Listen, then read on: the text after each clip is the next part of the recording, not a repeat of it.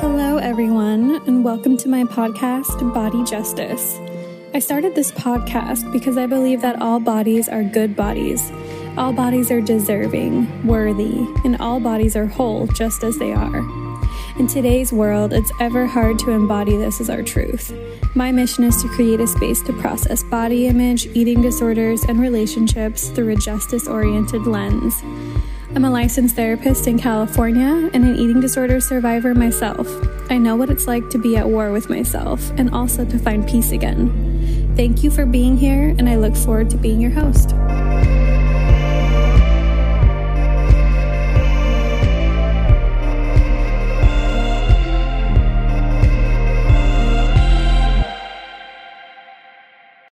Hey everyone, welcome to Body Justice.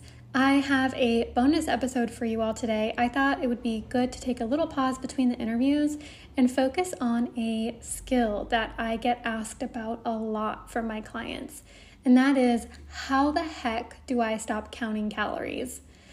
Ah, this is a really hard one, not gonna lie, because you know what? It feels like it is so automatic, right? After spending so much time with an eating disorder that you know makes you track everything you're eating or measure it um, it can feel really hard to let this compulsion go. But the reality is this really is a compulsion. Um, it's an attempt to you know make your eating disorder it's an attempt from your eating disorder to make you feel like you haven't gone above the quote unquote allotted amount for the day. And like all compulsions, they do give us a short term sense of safety or control. We wouldn't do them if they didn't have um, a purpose, right? The problem is these compulsions keep us over focused on food and really stuck in the eating disorder mindset. Calorie counting, in particular, makes it really hard to just know how to listen to our body when our body's telling us it wants to eat something. Um, and it really kind of outsources our body's wisdom. Um, and so being able to tune back into your body and what your body's asking and knowing your body's needs um, is going to take you so much further in your intuitive eating journey than counting calories. Now, in the beginning of recovery, you might have to stick to a specific meal plan um, to kind of normalize your metabolism again and all that stuff. And this is this doesn't really apply to that. I want to make that clear that in those beginning of stages of recovery, you probably can't trust your body yet. That's okay. That's why you have, you know, hopefully a dietitian there to kind of help you find that normalcy and have some structured eating before your body starts giving you regular cues again. However, counting calories in general in eating disorder recovery is just not helpful. It is a compulsion that just keeps us over focused on food when an overarching goal of recovery is to build our life outside of food. So, in order for food to have less control over us, we have to really work on reducing these compulsions. And like I said, calorie counting can just feel so automatic that it just seems to kind of happen without much awareness. Um, many of my clients report feeling quite discouraged by this compulsion because they feel like they've already memorized so many nutrition labels and it just feels hopeless, right? But I want you to know it is not impossible to let go of this compulsion. And it does take a lot of time and patience. I'm totally not going to lie about that. Um, it can take a long time for that kind of automatic calorie counter to start to fade. But eventually, like building more awareness and using these tips I'm about to share with you can help it get better. So, a really good first step in reducing calorie counting is taking away the things that make this process easier for example, it's going to be much harder to commit to stop counting calories if you wear an Apple Watch or some kind of fitness tracker. Um, also, the urge is going to be a lot harder when MyFitnessPal is still on your phone sending you notifications.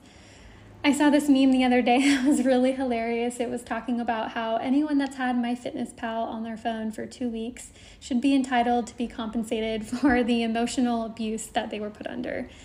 And, you know, while maybe it wasn't exactly abusive, it certainly distorts our relationship to food and body because, again, we're outsourcing our body's wisdom onto this app that has nothing to do with your specific body's needs.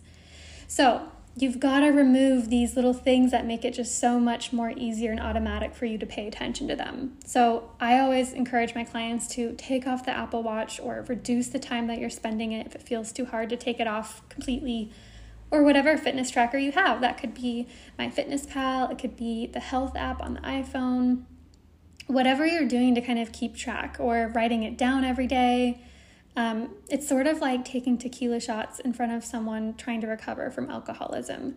We got to remove the triggers um, because it lessens the likelihood that you'll act on the urge.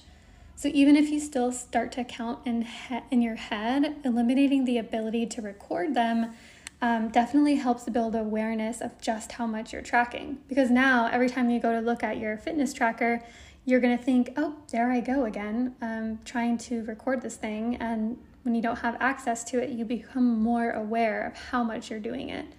It's kind of like if you've ever like broken a finger or something or dislocated a finger, and then you start to realize how much you actually used that finger. Um, same thing here. So this is a really good one in terms of awareness building. Another one kind of like this is um, crossing out, having someone maybe in your household or a friend cross out food labels um, or buy foods that you don't already know the calorie count information of and have someone cut it out, put it in kind of just like a neutral container, take it out of the box, you know, break that habit of checking, right? So that's a checking compulsion.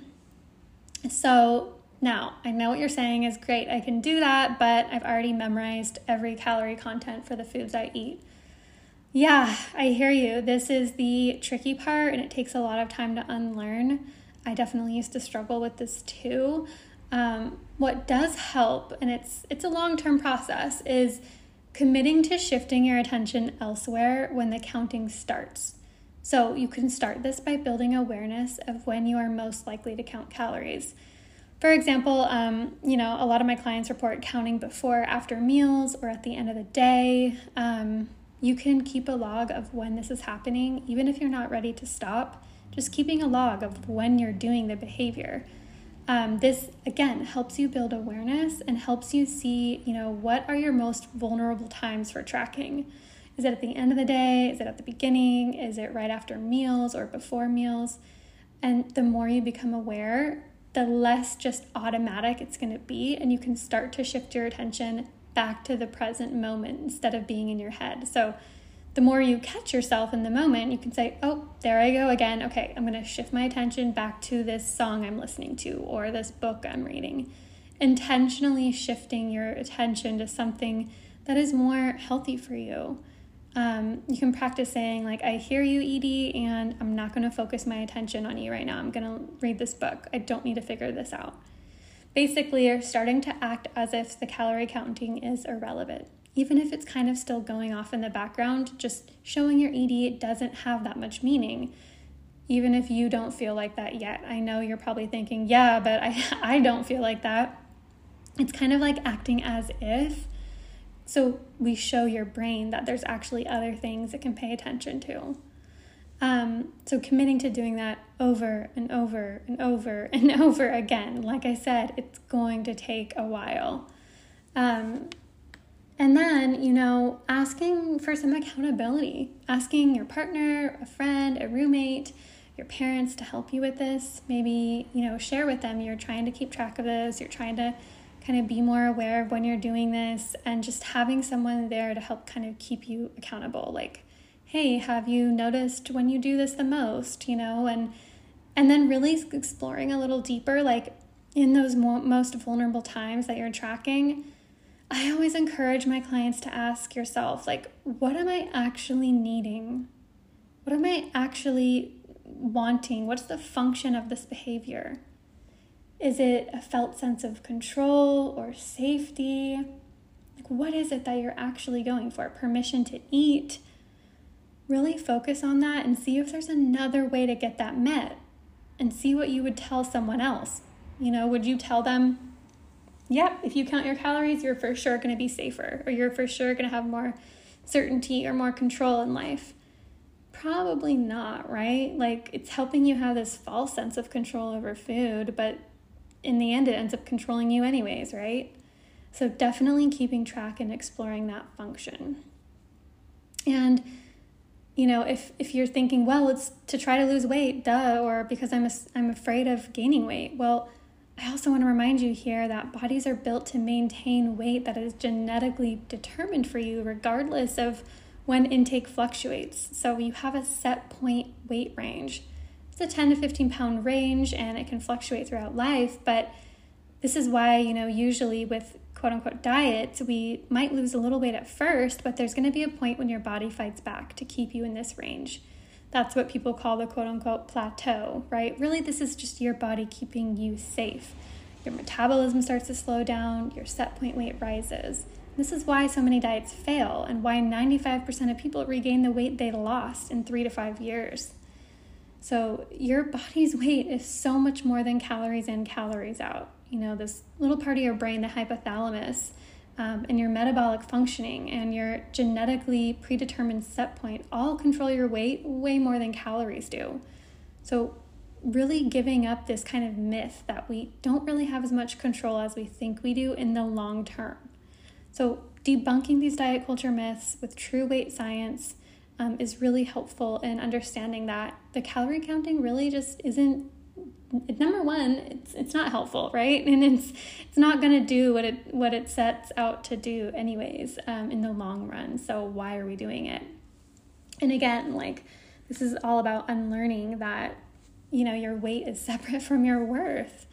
So again challenge the eating disorder thoughts with the true science um, and exploring those underlying needs. Sometimes we do this out of anxiety you know, or it gives us that permission to eat, but try to meet that underlying need instead. So, for example, if it's anxiety that it helps you reduce by tracking your calories, can you start practicing things like meditation or yoga or you know, my favorites are like sitting in nature, journaling, or reaching out to a friend. Even if you still act on the behavior, can you commit to trying one coping skill first?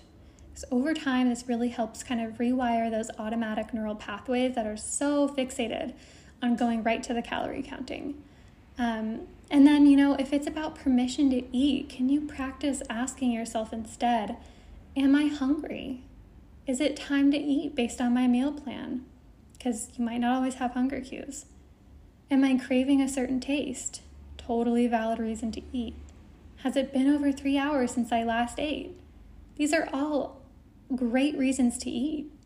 You know, when we go over three hours without eating, our blood sugar levels typically start to decline. Um, and for that, for our body to function best, we need to keep it nourished regularly. So check in with yourself, check in with your body. If you if you can't listen to your body yet because it's still, you know, in that beginning of phase of recovery, ask yourself, is it time to eat based on my meal plan? Has it been over 3 hours? Okay, then you should probably have a snack or a meal. So, you know your body better than an arbitrary calorie tracker. Please. And even if you don't know it better yet, your dietitian, your support team, people that have your best interest at heart, not the diet industry. They know the science, they know your body. So, overall, I want you to be patient and give yourself compassion with this process. It's a really hard one to let go of.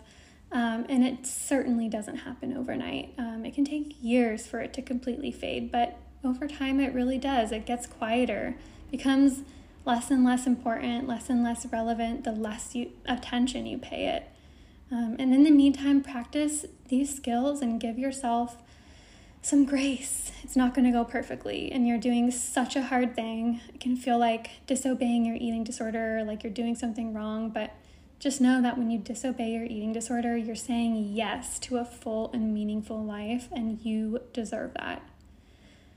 it's my absolute pleasure to share these little tools with you all because I wish I had, you know, these kind of tools and resources when I was struggling. And from someone that's been there, I can tell you it, it does get better. And if you or a loved one want help with this, please don't hesitate to reach out to my practice. You can find me on my website, www.eatingdisorderocdtherapy.com. You can also find me on my Instagram at bodyjustice.therapist. Um, a lot of people struggle to do this kind of work alone, so definitely know support is available. Um, I also have my online recovery course. If you go to my Instagram or my website, you can go to the link in my bio or the tab on my website that says courses, um, and you can find access to my online self paced recovery course where you'll get more tools just like this. So I'm sending you a big virtual hug, and this does get better. Thank you guys.